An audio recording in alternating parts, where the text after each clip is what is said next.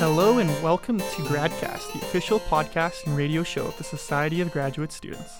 Today, I'm here with my guest, Adam Rooney. and I myself is one of your hosts, Gregory Robinson. We also have co-host. Uh, Gavin Tolometti and your producer for tonight. Thank you very much. And anyways, Adam, you are a big poker fan. Yes. Yes, I, you know, I'm I like poker. I'm not very good, so I don't usually gamble too much. But um, this is basically what your research is about, and it's also a major passion in your life. Yeah. So I've been playing poker ever since I was 18. Just I started hosting tournaments in high school. It was a huge social outlet for me. I remember watching George Lopez as a kid, and they had a family poker night, and I just thought that that'd be so much fun to have. So my dad invited me out to one of his poker games. I came back loaded with cash, so that, that was awesome. Told all my friends they wanted to start playing, so we started playing. Then when I got to Western, I started playing online. My dad gave me fifty dollars to play around with, and I turned that into an account that paid for my undergrad. Wow, So Oh, that's impressive. fifty dollars to an undergraduate degree. yes, Pretty good. yes, it was awesome. I just paid the my tuition directly from my account, paid off my credit cards. It you can't really do that anymore. There's uh, you have to actually cash out, put it in a bank, and all that. But it was a really awesome system, and you know I had an algorithm that worked to a T. I had something like a Really? 120 percent return on investment over a two year span. So it was really lucrative, and not to mention it is a passion of mine. That's amazing. I'm really looking forward to it because whenever I would play poker games, usually I lose, and I don't make. I, I usually lose money, and so it's not.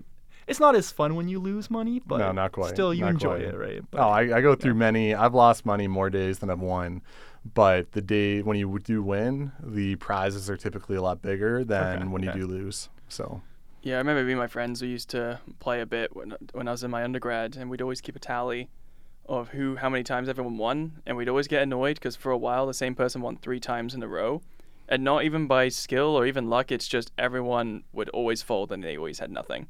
yeah. So we found out he was really good at bluffing, or And- did not know that he was very good at bluffing. So it's actually interesting that you say that because that does segue into one of the papers that I've produced in the sense that I so I've got players in my game theoretic model that have two distinct skills expertise which is the ability to gauge your relative hand strength so to essentially understand the situation that you're in and perceptiveness which is your ability to know whether your opponent can gauge their relative hand strength or expertise. And with what I've found is that when a player knows that they're up against someone who's not good at the game, my model advises them to utilize uh, an ultra aggressive strategy in order to induce them into folding more frequently than they should.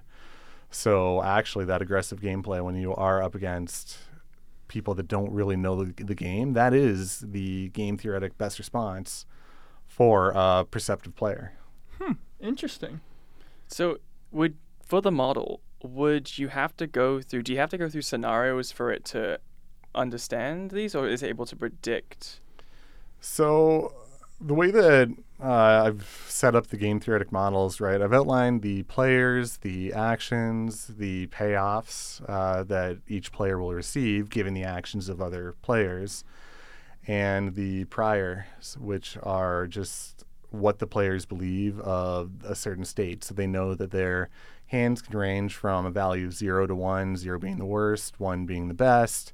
They know that there's a certain probability of their opponent knowing their uh, their own relative strength. Um, but with that, I essentially constructed the game theoretic model, came up with strategies that are suitable for analysis. The strategy of an expert player is to use what's called a cutoff strategy. So the expert player knows their relative hand strength. Now they're going to choose to fold every hand below a certain threshold and call with every hand above a certain threshold. Okay. Right then, an, and an expert player who doesn't know their relative hand strength will just choose to call with some probability and fold with some probability. It's called a mixing strategy. Then, with that, I actually use uh, probabilistic analysis to determine, based on the probabilities of the prior distributions and what players believe, to determine best responses, which essentially tells the player to, okay, if there's a probability of a half that you're up against an expert, a probability of half that you're up against an expert if um, you are up against, if your opponent is acting in this specific way, this is what you should do. Okay. Then that essentially generates a system of equations which I can then solve. So I've got four equations and four unknowns. The four strategies for the possible players the first player who's expert, the first player who's inexpert, the second player who's expert, and the second player who's inexpert. Then using those four equations, I can get those four unknowns, and those that generates the equilibrium, which then I vary uh, according to stakes. So under low stakes, this is what the player should do. Under high stakes, this is what the player should do. Interesting. And what do you what do you mean by equilibrium? Just out of curiosity. So equilibrium is essentially a solution. okay. Of the game. So it really is a spot where if Greg and I are facing each other, right, there's going to be no incentive to deviate from the strategy that we're currently using. Okay. So a solution that would is not in equilibrium would be, for instance, if let's say that I can either go up or down and Greg can go left or right. Now, let's say that our current solution is uh, me choosing up and Greg choosing left. But if I choose up, Greg can get a higher payoff from choosing right, well, then Greg's going to choose right. Yeah. And then if we're there, Greg likes money. yeah, exactly. if I can choose a higher, get a higher payoff by choosing down, I'm going to pick down. I'm going to deviate from choosing up to down, Okay. right? An equilibrium is a spot where, let's say, if we're at up and left, well, Greg, you can't do better by choosing right. You're actually doing the best you can. Given conditional on me choosing up, Okay. you're doing the best you can by choosing left.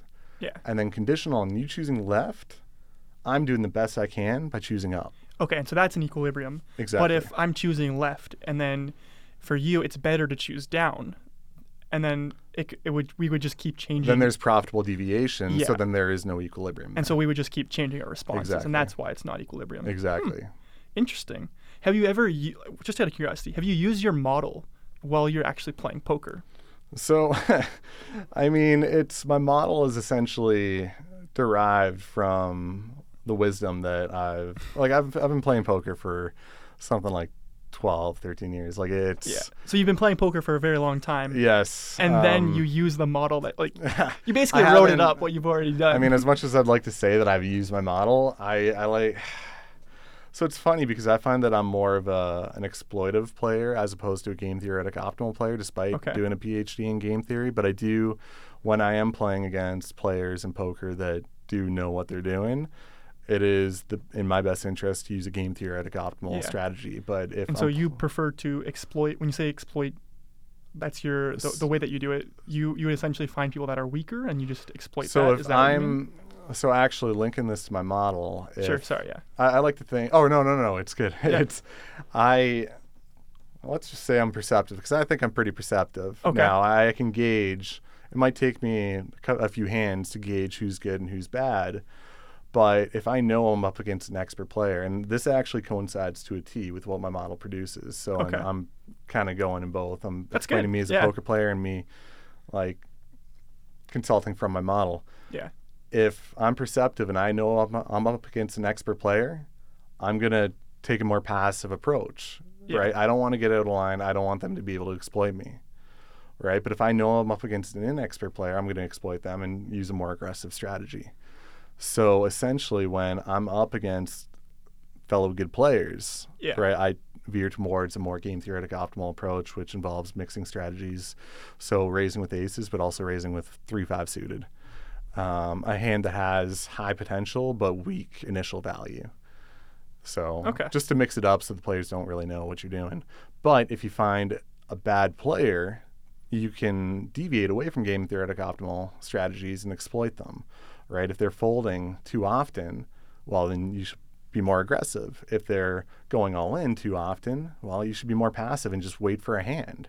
right? Let them hang themselves. Yeah.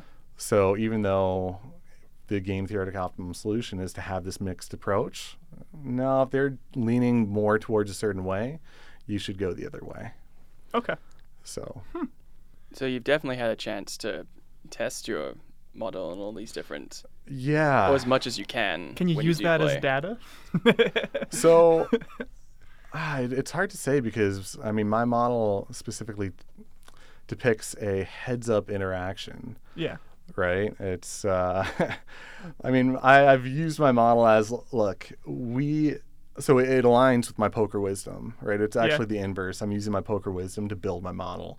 Now, what I've done is I've essentially proven using this game theoretic model that perceptiveness is a real thing, right? Even though it doesn't tangibly come out in the actions and the payoffs of players, it's often overlooked when making decisions.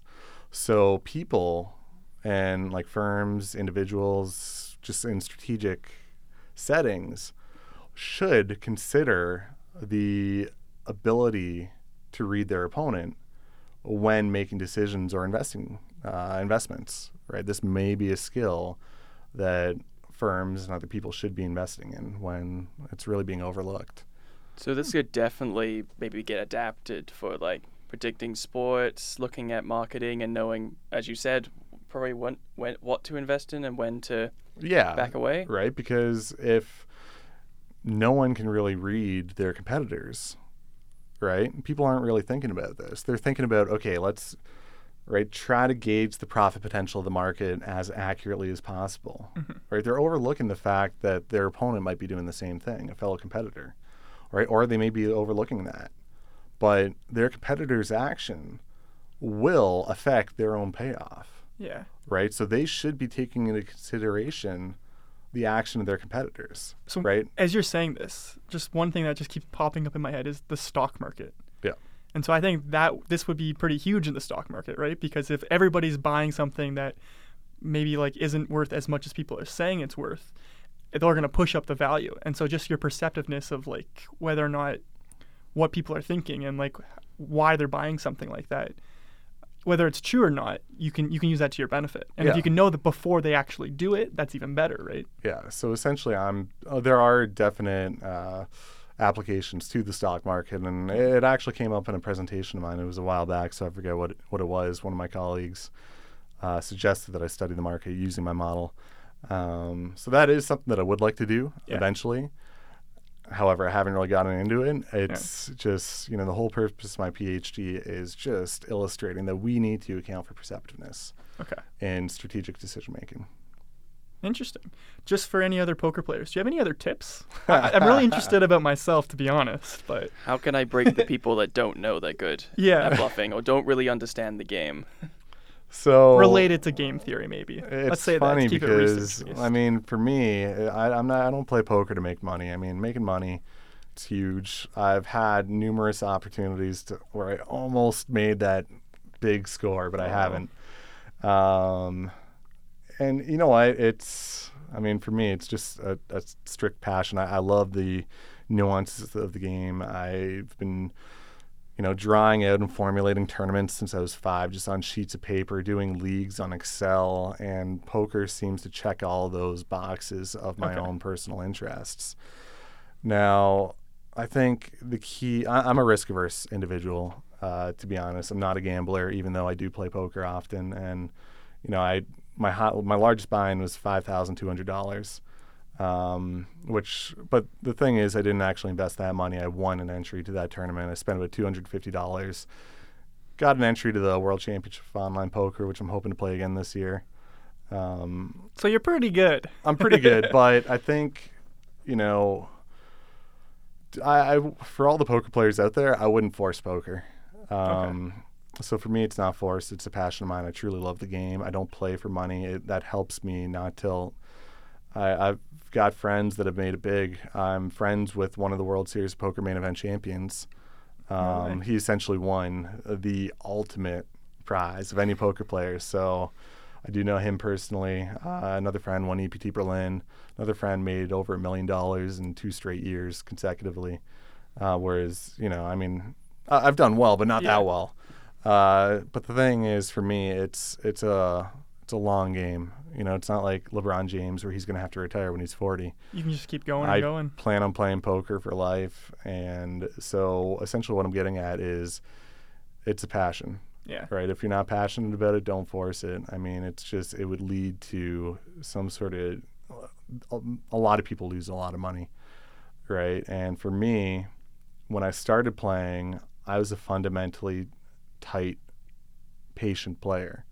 Right? I didn't bluff. I didn't get it over the line. Now I know how to leverage aggressive strategies. For instance, I was playing a tournament yesterday where one player was calling me a bot because I kept on raising every single hand, and I kept on knocking players out and getting lucky. It was awesome. Um, but that's not. I know to do that because I understand the game. When I was just starting, I was really patient, and if you don't have patience to wait out those tight spells, then you're really not going to be successful at it. You're going to lose more than you gain. So I think patience is key, and you know, knowing your limits. Like for me, you know, I could afford larger stakes. I just don't because, right? It's not all about the money. Yeah. It's all about the game. So basically, your research is your life. Yeah, so I've thought like a game theorist well before I even knew what game theory was. I learned what game theory was in the third year of my university. I remember my friend Hamza going coming up to me with his exam saying like, "Oh, look how cool this exam these exam questions are," and I, I thought it was the coolest thing. Um, just like, oh, you can actually predict the actions that people take and compute how well off they will be. And so after that, I took a game theory course, fell in love with it. All about so for the, those of you that don't know, game theory is essentially trying using mathematical models to predict the outcome of strategic situations played by rational individuals, and just the thought of being able to predict what people are going to do and the payoffs they're going to receive that was just really cool. But there's notions of game theory that you know I can recall going through my head before I, even came to university. For instance, uh, when I was in high school, I worked at Quiznos, and you know when there's downtime, I would often look at the menu uh, of sub choices, and I noticed things like, and I would eliminate menu items like, why would anyone ever rationally order turkey ranch and Swiss when they can get the turkey bacon guacamole for the same price? The difference between the two subs is that the turkey bacon guacamole has bacon and avocado, and you can always switch the cheeses for no extra cost. You know, just go from Swiss to mozzarella or vice versa. So if you find, like, I, I would come across customers that would order turkey ranch and Swiss and pay an extra dollar fifty for bacon. Well, why don't you just get the turkey bacon guacamole, substitute the cheese, take away the avocado, and there you go. You got it for a cheaper price, right? So it, it was those types of thoughts that would always be present in my head. Just, I mean, that's what I do, I think. Um, but in game theory, for instance, uh, to put it in game theoretic terms, ordering a turkey bacon guacamole weakly dominates that of ordering a turkey ranch and Swiss. So, you know, that's just the notion of strictly and weakly dominated strategies. It's so I found that that was already in my head before I actually learned all these concepts formally. Have you?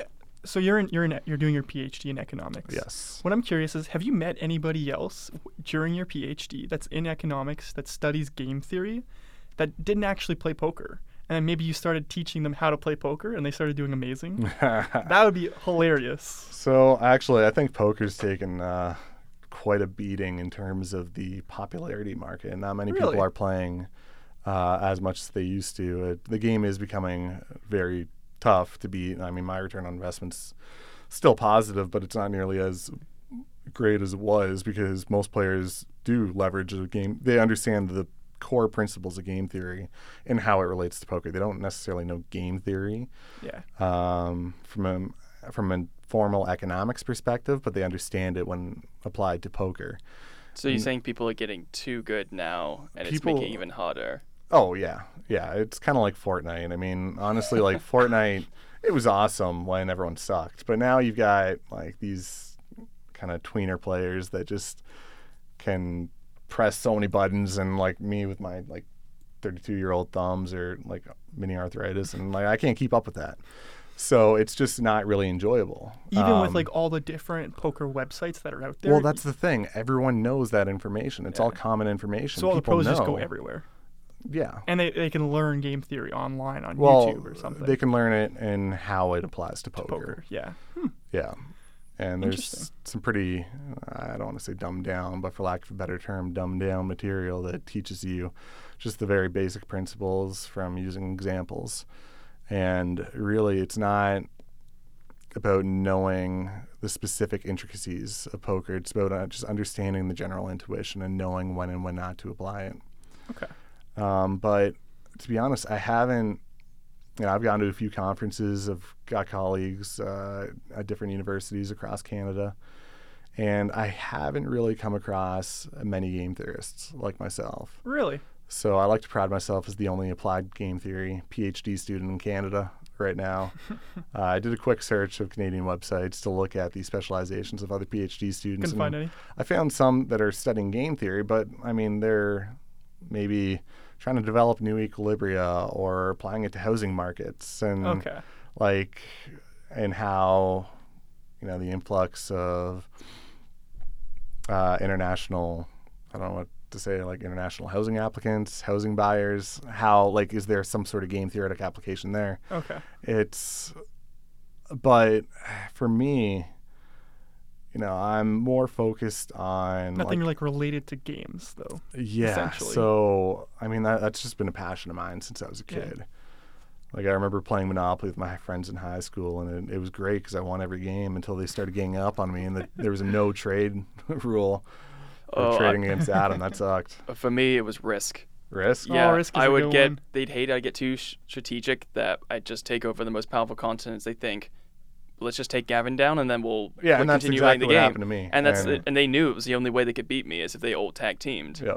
Because I was too much of a played Age of Empires divide Oh, conquer. Of I got rid. awesome. man. That was exactly. amazing. I didn't know. I I wasn't good at game theory, like the concept of it, but I got good at strategic Yeah. planning, which I don't know if it. Do they kind of interlap those two, or Uh, like game theory or risk in Age of Empires. no? or- Just like like game theory versus strategic planning, if they have any connection. This is more just a curious question. I mean, actually. I'd have to think about it more, but like I would definitely say so. Like it's because game theory is, like I said before, it's the study of, you know, the behavior of rational agents in a strategic setting, and then you know using mathematical models, you can solve for the optimal strategies of those players, right? So given that you know the premise of game theory is in a strategic setting i would say that strategic planning does have relevance to game theory and vice versa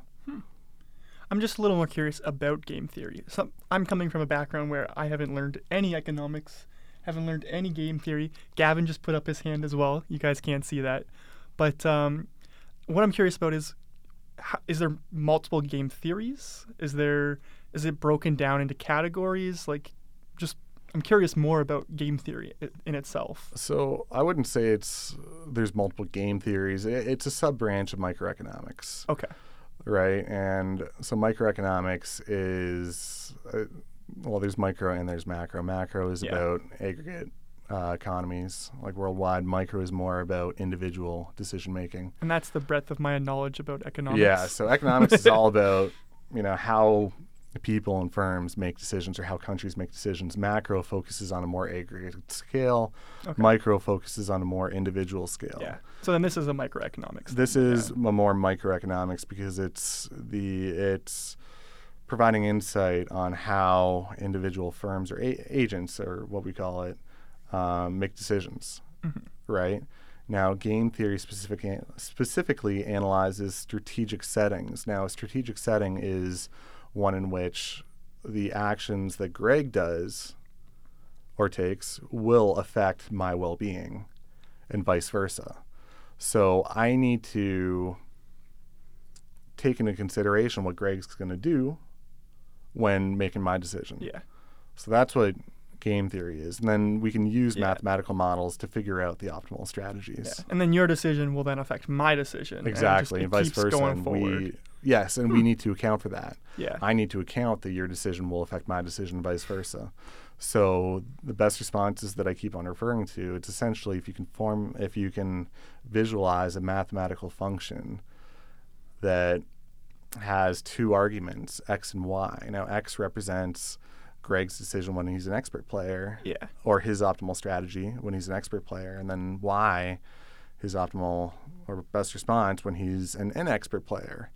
Now those are going to be functions of my best responses or equilibrium Yeah. strategies, and so. But when solving out the system of equations, you can isolate the variables, and everything just kind of like magically works out. Um, but yeah, so game theory does take into consideration all that. But really, to to summarize, it's a sub branch of microeconomics that focuses solely on strategic settings. Interesting. So basically, what I've learned today is that even though I like poker, I'm not very good at it, and I'm not going to make money, so I probably shouldn't play too much, otherwise, just for fun. There are pros out there like yourself, and there's many other great players, essentially. And I, I've, I think I've learned a lot about game theory, too. So I, I really appreciate you coming on and sharing all of your, your wisdom with us from your lifetime of experience. and Thanks. I wish you the best going forward. I hope you do make it to like making a couple million dollars at a poker tournament or something. Yeah, Just for bragging rights. that makes both of us. Yeah. I well, I, I want to just say one thing. Like the goal for me isn't to buy into large tournaments and make money that way. Um, for instance, the World Championship of Online Poker, I want to get in for a very low cost. I'm never gonna buy in for five thousand. Yeah. right? I want to buy in for fifty dollars and then get it in that way. Like my current plan is to satellite into the hundred dollar satellites, then satellite in Yeah. from the hundred to the five thousand. So essentially, I want to. Just work your way by starting with a small tournament. You'll eventually finish and get get into the the world tournament. The way that I think of it is arbitrage.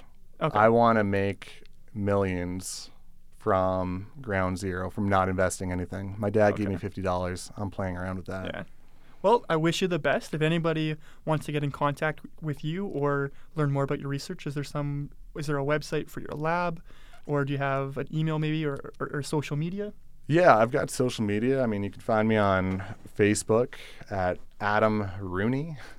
I think it's like adam.rooney77, but also by email, it is T A Rooney3 at gmail.com. So, yeah, feel free to reach out. Uh, and I would be happy to discuss anything further. Perfect. Thank you so much for coming on. This has been Gradcast, the official podcast and radio show of the Society of Graduate Students at Western University. All of our episodes are can be found online at gradcast.ca. You can also listen to our podcasts at uh, on Spotify, on Apple, on Google Play, and anywhere that you really get your podcasts. Uh, we also are on every Tuesday at 6 p.m. on CHRW at 94.9. If you want to join our committee or come on as a guest, you can email us at gradcastradio at gmail.com. You can check out our social media at Gradcast Radio. We're also on YouTube now and have select episodes on YouTube as a video at Gradcast Radio. Thank you so much and have a great night.